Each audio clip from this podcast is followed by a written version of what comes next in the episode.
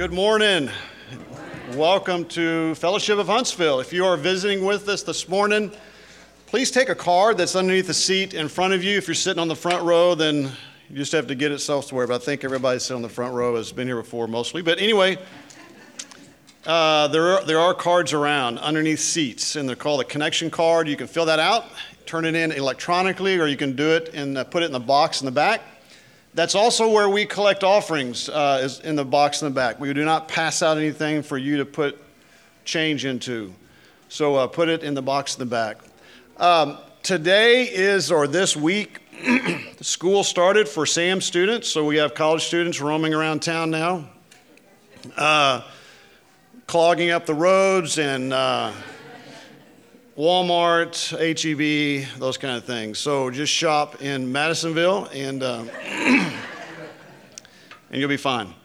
So um, we also have college lunch that happens right after this. So if you're a college student or you identify as a college student these days, then you're welcome to join us over there. If you identify as a college student and you're in your 30s above, we're also going to put you to work to pay for that since you're just identifying. Anyway, um, in other words, you have to wash dishes, and we may uh, do other things for you or to you. I mean, I mean, other tasks for you to do. So uh, that's right after this service. We go over to the gym, we uh, play a little silly game, and then we eat and just fellowship, and, and that's it. So just, just a good time to spend together. So uh, CF is in, still in Psalm. He's just going through a, a, few things here before he marches off into something new. I haven't heard what it is yet, but he may not even know. So, um, yeah, I think he says he does. But anyway, he is going through this at the beginning of the year. So if you'll turn to Psalm 63, it's another Psalm of David.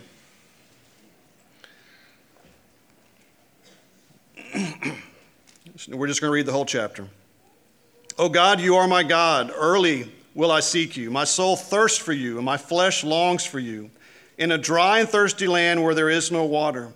So I have looked for you in the sanctuary to see your power and your glory, because your loving kindness is better than life, and my lips shall praise you. Thus I will bless you while I live, and I will lift up my hands in your name. And my soul shall be satisfied as the, mar- as the marrow and fatness and my mouth shall praise you with joyful lips. When I remember you on my bed, I meditate on, meditate on you in the, eh, during the night watches, because you have been my help, and therefore in the shadow of your wings I will rejoice. My soul follows close behind you, and your right hand upholds me. But those who seek my life to destroy it shall go into the lower parts of the earth, and they shall fall by the sword and they shall be a portion for jackals. But the king shall rejoice in God. Everyone who swears by him shall glory. But the mouth of those who speak lies shall be stopped.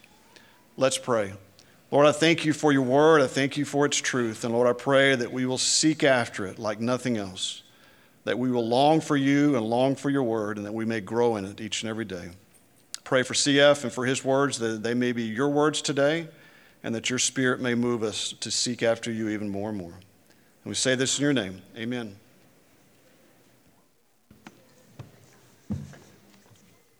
Good morning. Good to see everyone here. If you would open your Bible to Psalm 63, we're going to take a look at it. We've looked at 61, 62, Today we're going to look at 63. They all run parallel because they all came about during the t- same time in the life of David. And we're doing the Psalms just to connect us to uh, between books. I just finished Colossians. If you're visiting with us, we spent a while in Colossians, and I'm going to begin the Gospel of John uh, starting the 5th of February. We'll begin a study through the Gospel of John and study it, and that'll be a good, a good look at the life of Christ and understand a lot about him and his ministry and all that he did all the way through his resurrection. So I'm looking forward to it. Uh, it'll give you a good foundation of Christology, which I'm going to expand some of those studies to include some of the major teachings on Christology. Christology is the study of Christ, his life, and his work. And so we'll go use that as a launching pad, if you will, to go into greater detail in some of those areas. So I hope it'll be a time that uh, really brings encouragement in people's lives and, and uh, good understanding of the Lord. But today we're going to look at David. And we're going to look at the subject of a relationship with God in a troubled world. Uh, we saw in 61 where David cried out in prayer, uh, being overwhelmed by the circumstances in his life, the, meaning that the, the situation he was in was more than he could handle. Okay? We see in 62 where he, where he realizes that the, the only hope in his life is the person of Christ or God, if you will. And then today we're going to look in 63 and we're going to study about how to have a relationship with God. What does it take for you to develop a relationship with God? What do we mean by relationship with God? We're going to take a look at that this morning so it will help you maybe have some insight there. Uh, because, folks, we do live in a troubled world, but the world has been troubled ever since the fall in the garden. It's just sometimes when things happen that are outside of what we consider norm, it doesn't mean it's more troubled, it just means that it's simply different than what we're used to dealing with. And I think that's a lot of what people are dealing with. But, summary statement the world is a mess. Uh, I think we all realize our culture is a mess. What you're seeing in our culture is you're seeing a moral rot eat our culture from the inside, whereby in the past people had moral standards and, and, and uh, platforms to deal with. People are casting those aside, and it's like uh, very similar to the book of Judges everyone doing what's right in their own eyes. That's what we're dealing with now. And so, how do you as a believer walk through that? How do you walk through that without being corrupted yourself? How do you walk through that without losing hope? How do you deal with that in life and still have a closeness to God? What's God doing in the midst of that? That's what we're going to take a look at today. So let's pray. We'll take a look at our passage. Lord, we come to you, thanking you, Lord, for this day, for this opportunity. Thank you, Lord, for every expression of love that you shed on our life, for every blessing that you bring, for all that you do for us, protection and care and guidance that you provide, just like you did for David. You do the same for us. And we're truly grateful for that. Help us, Father, to be people that walk with you treasure you and hold you dear and near to our heart that we might be found faithful. For it's in Christ's name we pray, Lord. Amen. David opens this psalm with these statements. He says, O God, you are my God. Early will I seek you. My soul thirsts for you. My flesh longs for you in a dry and thirsty land where there is no water. His first statement there, where he says, Oh God, you are my God, is a very important thing to look at because if you'll notice there when he says, You are my God, he's personalizing his relationship with God. Now, there are a lot of people in the world that we live in that will make reference to God. And many times it's the man upstairs or old man in the sky I've heard all these kinds, the good Lord. I've heard all kinds of expressions.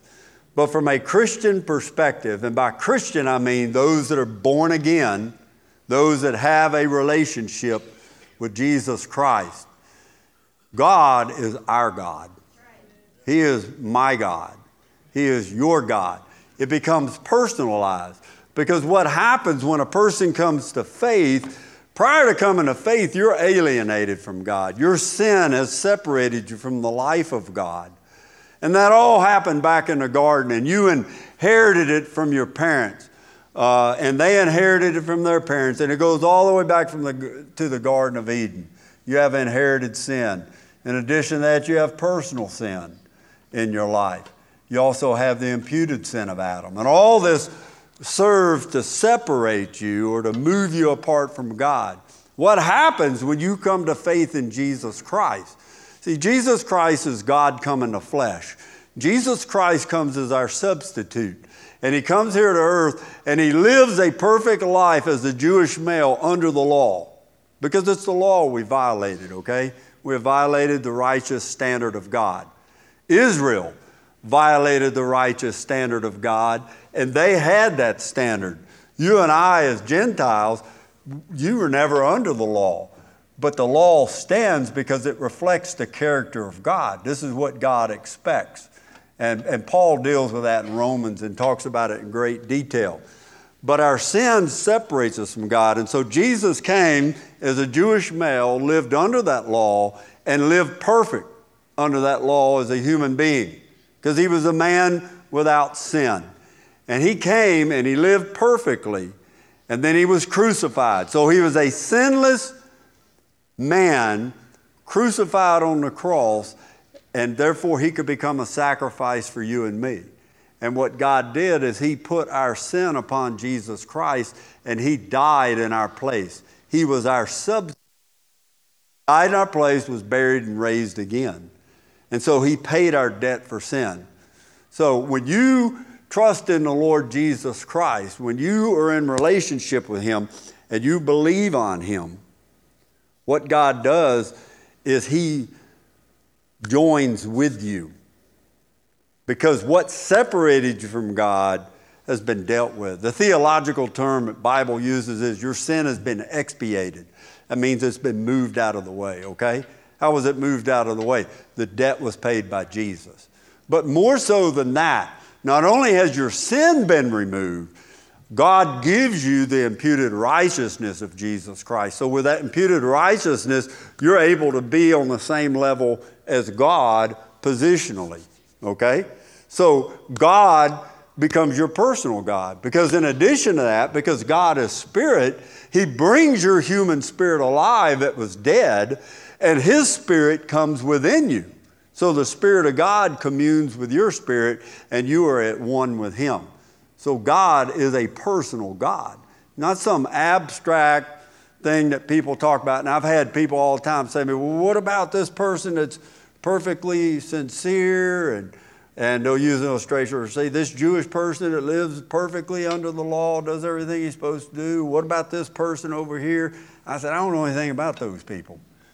I really don't. I've never met them.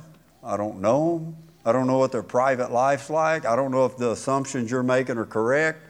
But I do know this I do know that in my life, the Lord Jesus Christ has forgiven me, and I'm in relationship with God. I'm assured of that. That's the only thing I can speak on. Abstract or theoretical situations I can't speak to. I can speak to what I've experienced in my life, and I can speak to what the Scripture reveals. And the Scripture reveals this that when I came to faith in Christ, I became one with God. I was brought into union with him. So David says, Oh God, you are my God. Now, what he's doing here when he makes this statement, and I'm going to elaborate on this as we go through the text, he is prioritizing God in his life. Now, just keep that in the back of your mind as we roll through this. He says, Early will I seek you. Early in my Christian life, I went to a Bible conference, and at the Bible conference, the guy was speaking about doing devotions, and it was out of this text here. This was back in 84, and he was speaking about doing devotions. And he said, If you really want to have a walk with God, you got to get up early in the morning and get after it. So I said, Okay, man, that's what I'm going to do. And I started getting up early and doing it. And then I come to realize when I studied the passage, that's not what David's saying. If you want to get up early and do that, that's fine. What he's saying, when he says, Early will I seek you, what he's saying in essence, it's a euphemistic word meaning you are the first priority in my life. That's what he's saying. Before I do anything else in life, I'm seeking God. And what he's saying is that my relationship to God, oh God, you are my God, and you are the first priority in my life. That's what he's conveying there. My priorities in life are not my relationships, God. They're not my possessions. They're not my hobbies. They're none of that stuff. They're not material things. My number one priority in life, God, is you. That's what David's saying. I will seek you. I will go after you early, above and before anything else in my life. And he says, My soul thirsts for you, my flesh longs for you in a dry and thirsty land where there is no water. Where was David at this time? David was in the wilderness of Judea, fleeing from people that were trying to kill him. He had left his home, he had left his throne, he had left all of his material possessions, and he's relating a physical reality in his life to a spiritual truth. He's saying, just like a man in the middle of the desert dying of thirst, water is one of the greatest desires that he has. I've been in situations where I went without water for an extended period of time, and I'm going to tell you what, water is something you will treasure when you're without it. And that's where David was.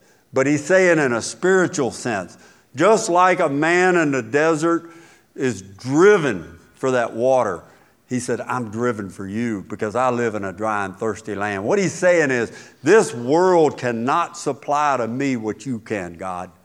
You are the source of life. You are my sustainer. You are what keeps me going, and I will pursue you first and foremost. So, what David is saying is, I'm prioritizing God in my life. God is my first priority. So, I've looked for you in the sanctuary to see your power and glory because your loving kindness is better than life. The word for loving kindness, Hebrew word is hesed, and it's a word that's used all through the Old Testament. And it just means the, the, the love, mercy, kindness, and goodness of God toward his people.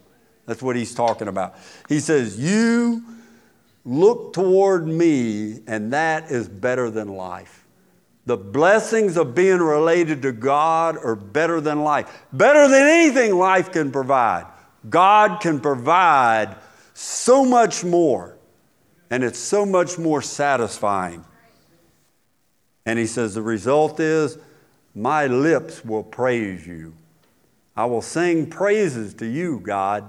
Now, understand this, folks. David is going through one of the most difficult times in his life. He is being pursued from all. And understand this also David is the king of Israel. Israel was God's chosen people.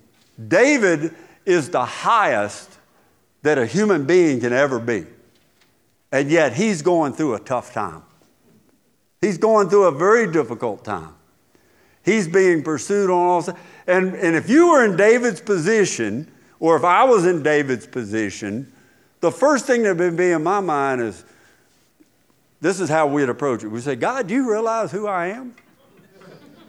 I'm the king of Israel. Israel is your chosen people. What are you doing, God? Allowing these people to pursue me like, you're, like they're pursuing me. Have you forgotten me, God? Have you left me on the sideline? Why are you doing this? Isn't that what we do? We're not as high as David, and yet we throw that out on the table quite often. How could God let something like this happen? And what that presupposes is that God isn't supposed to let that stuff happen. See, if you have a wrong understanding of God, then every conclusion that comes after that is going to be tainted in some degree. But you got to understand this God does not owe any of us a smooth path in life. What I, ha- what I have between my thumb and finger, this little circle here, that's what God owes you. Okay? Write that down in your notes. That is what God owes you. Nothing. God doesn't owe you anything. God doesn't owe me anything.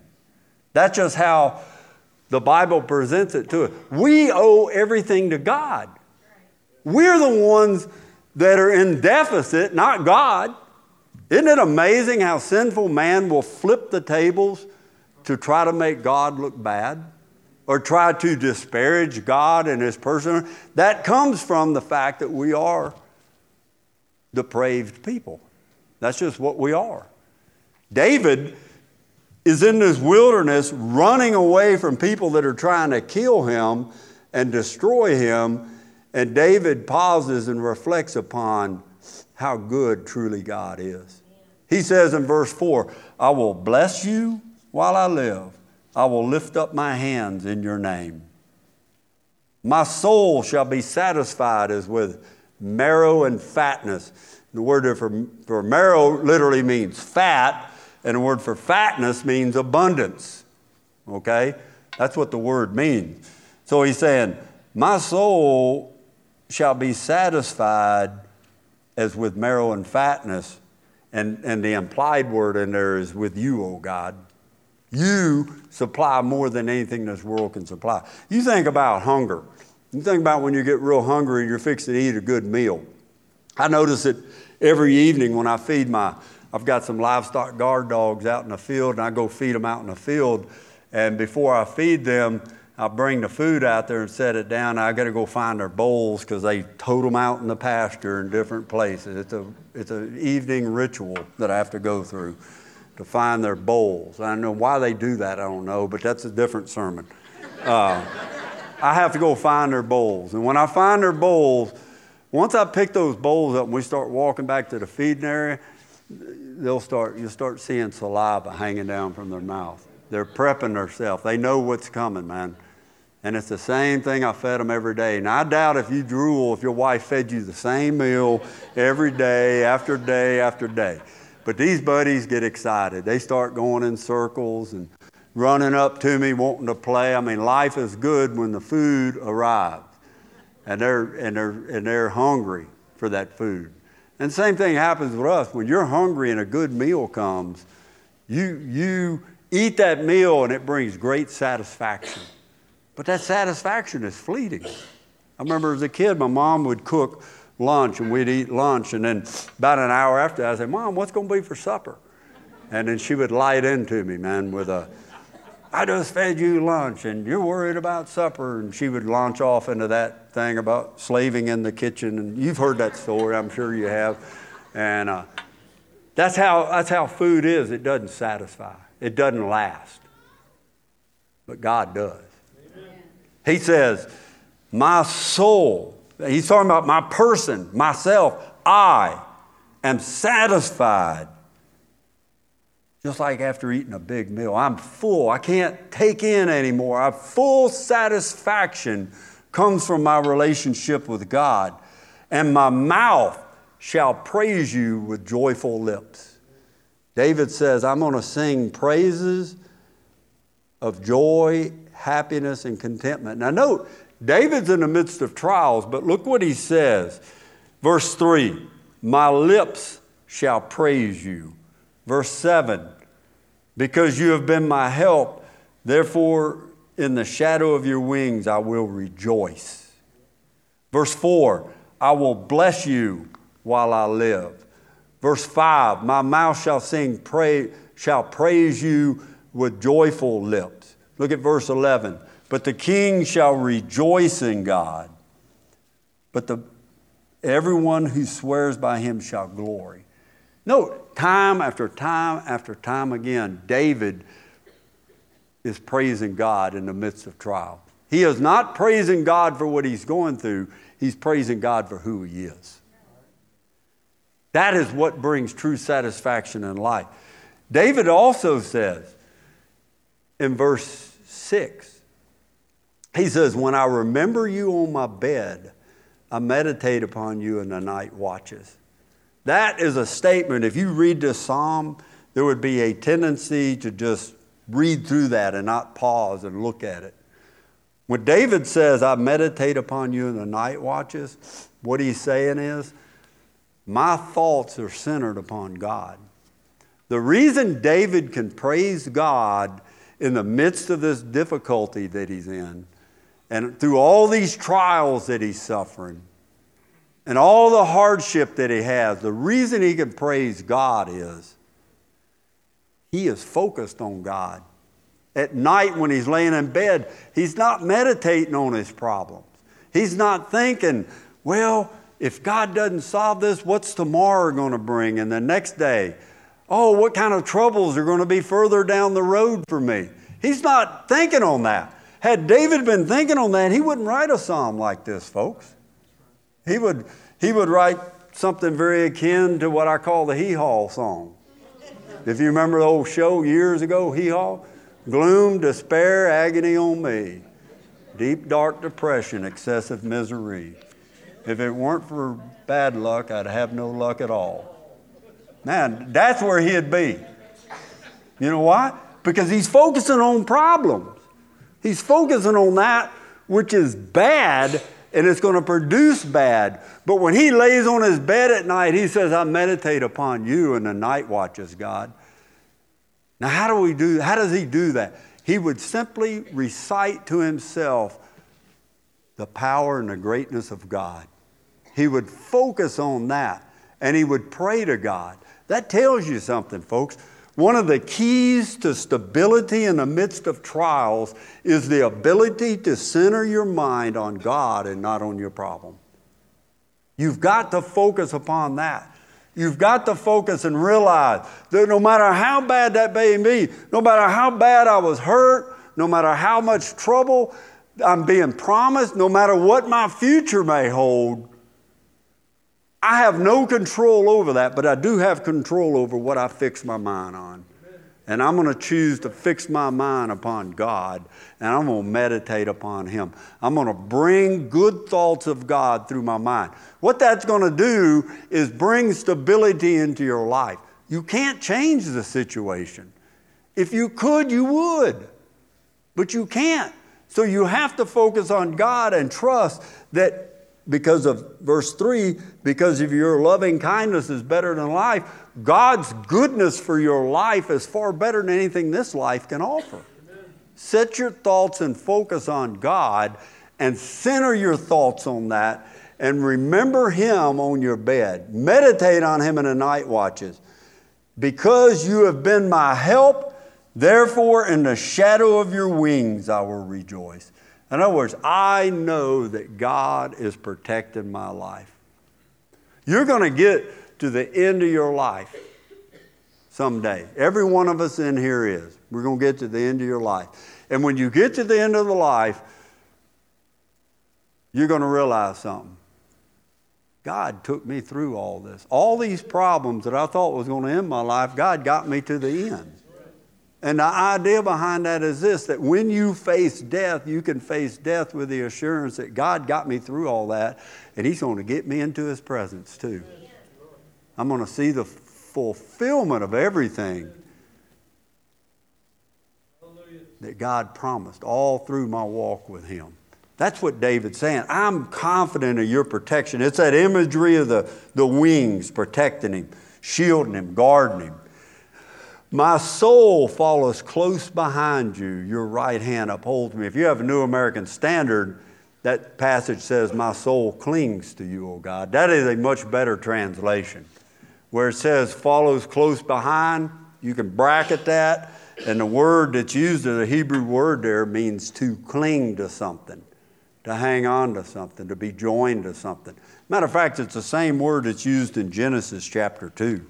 If you look in Genesis chapter 2, when God's talking about marriage, uh, a man and a woman coming together, uh, Genesis 2.24, I'm sorry, Genesis 2.24 says, Therefore a man shall leave his father and mother and be joined to his wife.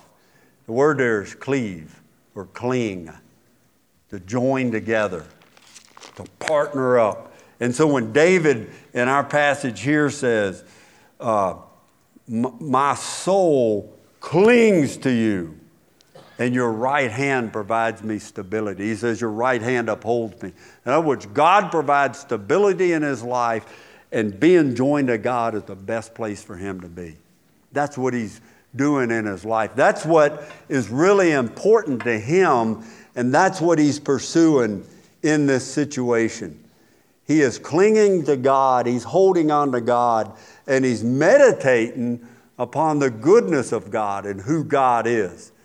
And it brings strength and stability into his life. It brings surety into his life. Because if he's being pursued by these people, and he is, and they're wanting to dethrone him, number one, they're speaking lies about him. We looked at that in a previous psalm. They're lying about him. And not only do they want to remove him from the throne, they want to kill him. They want to take his life away from him. And yet David says, God, I know that you're there to protect me. You're keeping me. Understand, David has left the throne, he's left the security of the castle, palace that he lived in. He's fled from everything that he has, all of his possessions, all the things David had in life been left behind. The only thing he has out here is God. And he says, God, you're enough. You're full satisfaction for me. But from the human side, what do we want to do? We, we'd like to get vengeance on them people.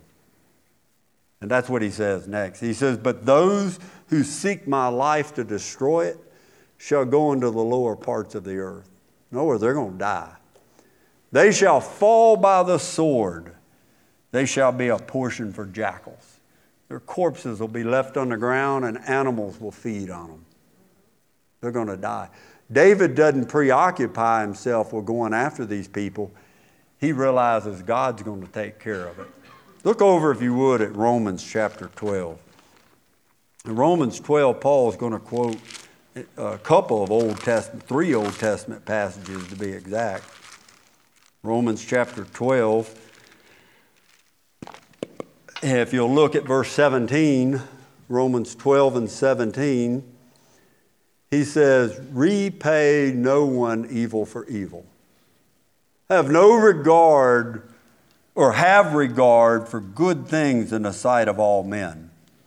If it is possible, as much as depends upon you, live peaceably with all men. What's he saying there?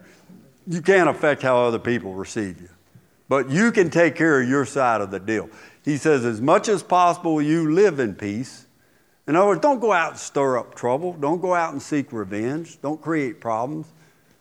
Be a peacemaker. Beloved, do not avenge yourselves, but rather give place to wrath. For it is written, Vengeance is mine, I will repay, says the Lord. Therefore, if your enemy hungers, feed him. If he thirsts, give him a drink, for in so doing you will heap coals of fire on his head. Now, folks, that's not a revenge passage right there. It's not like, yeah, I'd like to do that. I like to tie that dude up and dump hot coals on top of his head. That's not what he's saying. What he's saying there is in their day and time, fire was a very important thing. If a guy had been out working all day and he's coming through town, he comes home at night, not like today. You don't just turn a knob on a stove. You had to build a fire. And in some cases, you had to even chop wood to build a fire or gather wood because they had to cook with wood. Uh, so as he's going through the village, a kind gesture was when a person was going home like that, say, hey, let me help you out. And they would take a pot and they would go in their fire and they would get hot coals. They would put them in the pot. They'd wrap the pot up. The guy would put the coals on his head and take them home. Therefore, when he got home, all he had to do is dump the coals into his pit and cook his dinner. In other words, he said, what he's saying in this, he wouldn't be telling you to get revenge when he's already told you don't seek revenge. So it can't be revenge. You understand that? So when he says, by, by giving your enemy something when he's hungry and giving him something when he's thirst, for so doing, you'll be heaping coals. In other words, you'll be showing goodwill towards him. That's what he's doing. That's what he's saying there. You're showing a good, kind gesture by being kind. Be a peacemaker. That's what he's saying in that passage. But he's saying, don't worry about vengeance. Let God deal with that. Understand this, folks. No person sins and gets away with it. Amen. Period. There is a sovereign, all knowing, all seeing God that's going to right every wrong that's out there. And though your enemy may seem to be rejoicing and having the upper hand, just like David's people were, you could see the vengeance in their eyes and the hate expressed in their expression. They were intent on getting David. And David saw that. Jesus saw it when he went to the cross. He saw that their countenance was angry. He saw that their faces were set against him. He experienced all that. But what's the Bible said? He trusted in him who is able to deliver. See, he, he gives it all to the Father. He knows it's all going to be settled one day. I don't have to get out in the weeds on this stuff here. I can let it go and leave it alone. From a human perspective, Revenge can be quite fun, it can be enjoyable, it can be somewhat exciting, but it is not the pathway of wisdom that God wants His people to follow. Don't seek revenge, don't seek vengeance. Leave that with God. And that's what David says in this psalm. David says, But those who seek my life to destroy it, they're going to go in the lower parts of the earth. They're going to fall by the sword. They're going to be a portion for jackals. Why? God doesn't let anything go by. You don't have to deal with it. God will deal with it. Vengeance is mine, says the Lord. Leave that with God. But see, you fix your mind on that, it's going to create turmoil in your life. Fix your mind, meditate upon God and the goodness of God. Then he concludes, he says, But the king shall rejoice in God. Now, note that's a contrast, verse 11. He says, God's going to take care of that, but I'm going to rejoice in God. Everyone who swears by him shall glory, but the mouth of those who speak lies, they're going to be stopped. In other words, God's going to handle that side. What you need to focus on is yourself. And you center your thoughts on God. So, how do we do that? What is the practical way that you and I in a troubled world can live a life of stability and steadfastness? Well, I think the first way you do it, first and foremost, application would be this put your love of God first in your life. Check and see, is that the first priority of my life? What's David say? Oh God, you are my God. Early will I seek you. You are the priority. You are the first thing that's important in my life. And many times as humans, we get in life, folks, where God is not the first priority in my life. Now, I know we're at church and, and everything, and if I was to ask you this morning, what's the first priority in your life? Be God or Jesus. That's just the answer you give at church. That's the way it works. Well, all else fails Jesus. Like a little kid, you've heard the story in Sunday school. She asked the kid, she says, What's gray, has a fuzzy tail, runs around, eats nuts? And he goes, I think it's a squirrel, but I'm going to say Jesus. She said, No, it's a squirrel. really is. That's how, that's how it is. Here, it's like everyone knows where we are. But the reality is this, folks stop and look at your life. Is God number one in your life? Or are you allowing other things? Status, promotion, money, material things, acceptance. All these things, relationships, all these things are secondary to God. God is to be number one priority. It works like this God is the hub of your life. It's like a wagon wheel. God is the hub of your life. It's fine to have hobbies, it's fine to have, well, you got to have a job, it's fine to have material things. There's nothing wrong with that. But God has to be number one. Your satisfaction and contentment or whatever you pursue in life, that's not number one. God is number one. Prioritizing God in your life. And that means taking a serious self examination. Are you, like he says in verse 8, clinging to Him? Are you seeking Him as the first priority? Those are questions that we need to ask ourselves. Those are questions that only you can answer. They're questions only I can answer in my life. What is my first priority? Am I seeking God first and foremost? But keeping God center in your life, keeping that fire burning. Because understand this, folks, a relationship with God, what I told you about at the outset of this message, when you come into a personal relationship with God and you've trusted Jesus Christ in your life, that's the first step. From there, you develop a relationship. And that relationship is developed as you spend time with God. As you spend time with God, your relationship with God will get strong. There's a lot of people that know God as their personal God. They're born again, they're saved, there's no doubt about it. But they've never cultivated their relationship with God. They've never spent time in prayer. Well, they never spent a lot of time in prayer. They've never spent a lot of time in meditation. They've never spent a lot of time in the Word of God. Their priority is other things. But as a believer, you've got to prioritize God. You've got to put that first and foremost and make sure that's the center of your life. And that's where self evaluation comes in. Examine yourself to see if you're in the faith, to see if you're walking the pathway of faith in your life. Number two, Spend time alone with God. And what do I mean, spend time alone? Find a place where you can get away and concentrate just on God. Now, it may be on your bed at night, it may be someplace you go during the day, it may be early in the morning. Whatever suits you is fine. A lot of times I'll go out and, and sit in my chicken yard and watch chickens walking around. That's therapeutic from a human perspective. But I spend time meditating on God too, meditating upon His Word. Sometimes people spend time out in the woods. You can spend time right there in your house, in your bed, wherever you get. But it's, it's having a alone time with God and just seriously talking to God and asking yourself, Do I love God like I should? Am I pursuing God? What is it in my life, God, that I need to deal with, that I need to straighten out? You look in this passage, he says, verse 1, O God, you are my God, early will I seek you. Verse 3, because your loving kindness is better than life, my lips shall praise you. He's spending time with God. He's spending time with the Lord. And as he goes through this difficult situation in life, he's realizing how important that truly is. The world we live in, folks, is unstable.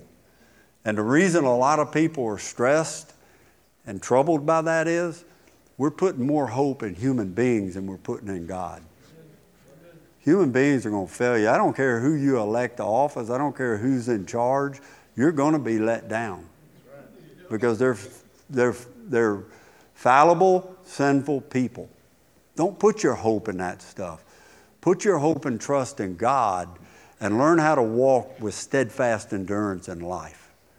By number one, making God your first priority. Number two, spending time with God.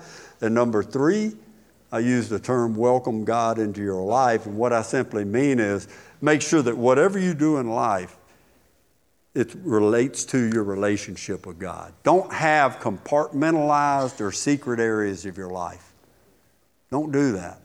That is a surefire trap for failure to do, to have secret things that you do that are not open and not in line with your relationship with God. You cannot do that. Whether that's secret thoughts, whether that's secret actions, desires, you've got to crush, kill, crucify every one of those areas. You've got to root them out because they're eventually going to take over. It's like Jesus said, he put it like this when he was talking to the uh, disciples. He said, A little leaven will leaven the whole lump. In other words, you take dough and you just get a little bit of leaven in it, before long, that whole, that whole mass of dough is going to be polluted. Or we're not really polluted, but it's going to be affected by the yeast, okay? The same thing's true in your life. If you allow little areas of your life to get detached from God, whether that be the people you work with, whether that be relationships, hobbies, things that are outright sinful. I mean, you look at men that fall, and they fall, especially men that fall into sexual sin. You know why they fall into sexual sin? Because they got a secret area of their life that's not exposed to God. When you keep that area of your life, no matter how innocent it is, it's going to destroy you. It's going to eventually rise up and bring ruin to you. So, the way you maintain stability is you prioritize your relationship with God, you spend time alone with God and meditate upon God, and you make sure every area of your life is under the authority of God. That's how you have a solid walk with the Lord. And a solid walk with the Lord will carry you through the hardships of this life. That's a promise. That's why David was able to walk. There's a time in David's life. We all know the story. When David let that secret part of his life that he hadn't dealt with pop up. What did it do? Brought great heartache to his life. David, even though he rebounded with God, got back in right relationship with God and all that stuff, David was never the man after that that he was before. He never was. He never was. There's no telling what God could have done in his life because he was on the pathway, brother. He was headed to pure hero status as far as spiritual life goes. But what happens? He's human. He's going to fail at some place. We think we're immune to that, but we're not. Just make sure you don't have any secret, hidden, dark areas of life. All right? Make God your first priority. Keep Him center in your life. Learn to spend time alone with God and make sure every endeavor in your life involves your relationship with God and there's nothing secret going on. That is the way you can have a solid walk with God and come through the troubles in life. Because God is in charge of what goes on in the world, and God's working His perfect plan. Man thinks he's working. You know, I, I, was talking about it. I think I was talking to Kathy this week, and I was talking to someone, I don't remember who it was, but they were talking about, did you see that on TV when that fella got hurt in that football game?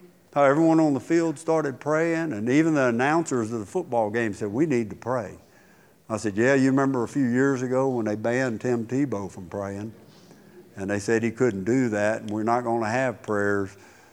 All of a sudden, that becomes a priority in life. God can turn things around when you least expect it, folks. God brings the right pressure. And I'm telling you, God's bringing some pressure on all the institutions that people have confidence and trust in. Take your confidence and trust and put it in God alone. Stand strong with Him and the Word of God.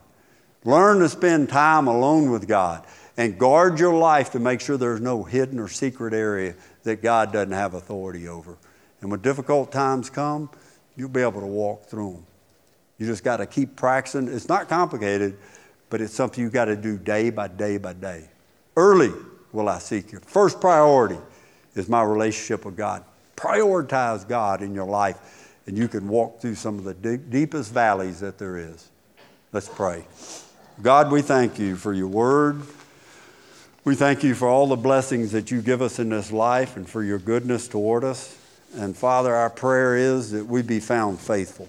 Lord, my prayer is that we would prioritize you in our life, that we would learn to spend time with you alone. And Lord, we'd guard our life and make sure there's no secret area that we don't have open to you. Help us to be faithful in these things, God, and walk by faith in all that we do. For it's in Christ's name we pray.